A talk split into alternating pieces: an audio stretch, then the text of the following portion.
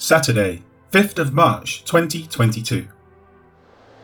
So one came and told them, saying, Look, the men whom you put in prison are standing in the temple and teaching the people. Acts 5, verse 25. The previous verse showed the men of rank baffled concerning the disappearance of the apostles. Wondering where things would next turn, Luke's narrative doesn't take long to answer the question as the next verse begins to resolve the matter, beginning with, So one came and told them. The verb is an aorist participle and more closely reads, And a certain one having come, BLB version. The priests and temple guards were standing around dumbfounded, and it is during this time that someone arrives bearing incredible words for them to consider, saying, Look, the men whom you put in prison. It was probably not intentional on the part of the person, but his words actually reflect the incompetence of these leaders and their inability to control the events occurring around them. The men you put in prison, you know, the ones that aren't there anymore, well, have I got news for you? Luke's narrative of the events is certainly precise, but it is almost like a comedy at this point. These are the leaders of the religious life of the people of Israel. They have the authority of the law of Moses behind them. And yet, they are completely unaware of what is happening and ineffective in controlling what is going on. With this comedy of events unfolding, the level of humour only increases with the next words saying that the apostles are standing in the temple. The list of people who were referred to in the previous verse was the high priest, the captain of the temple, and the chief priests. Their duties centered on the temple, and yet the apostles were already there at the temple. While these men had been home sleeping, the apostles had been brought out of a locked and guarded cell.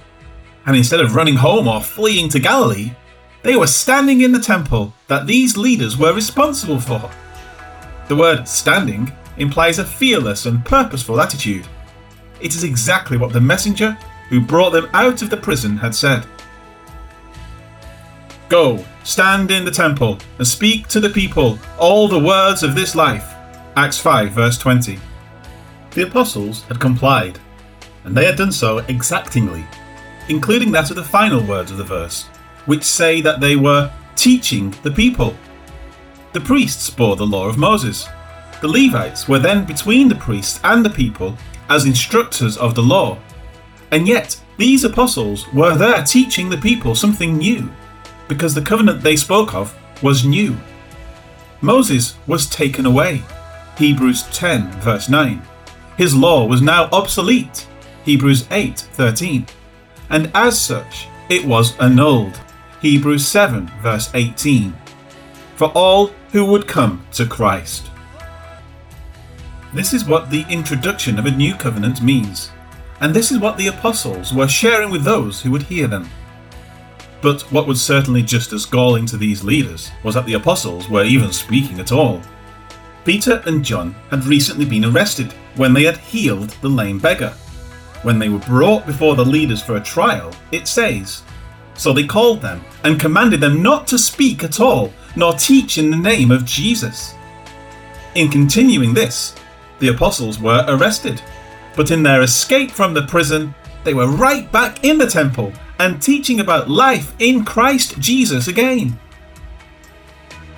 The situation would certainly seem intolerable to the leaders.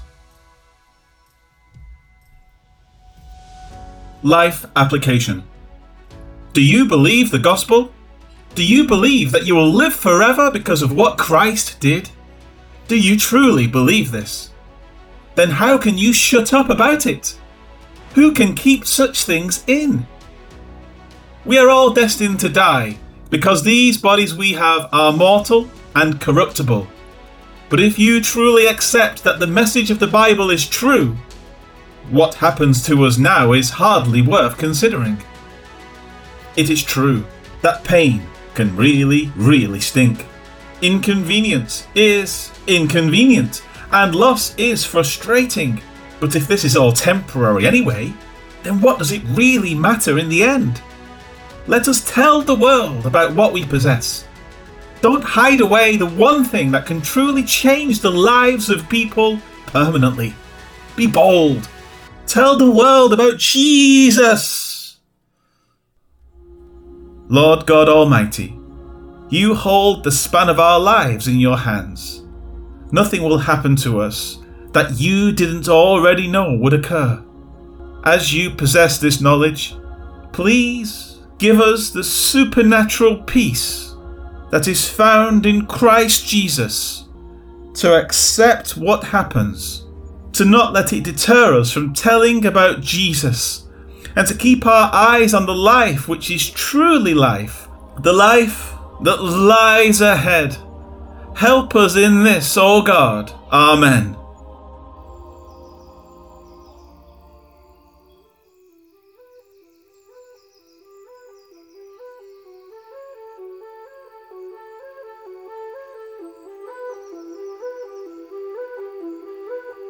Then someone came and told them, Listen, the men you put in jail are standing in the temple. They are teaching the people. Acts 5, verse 25.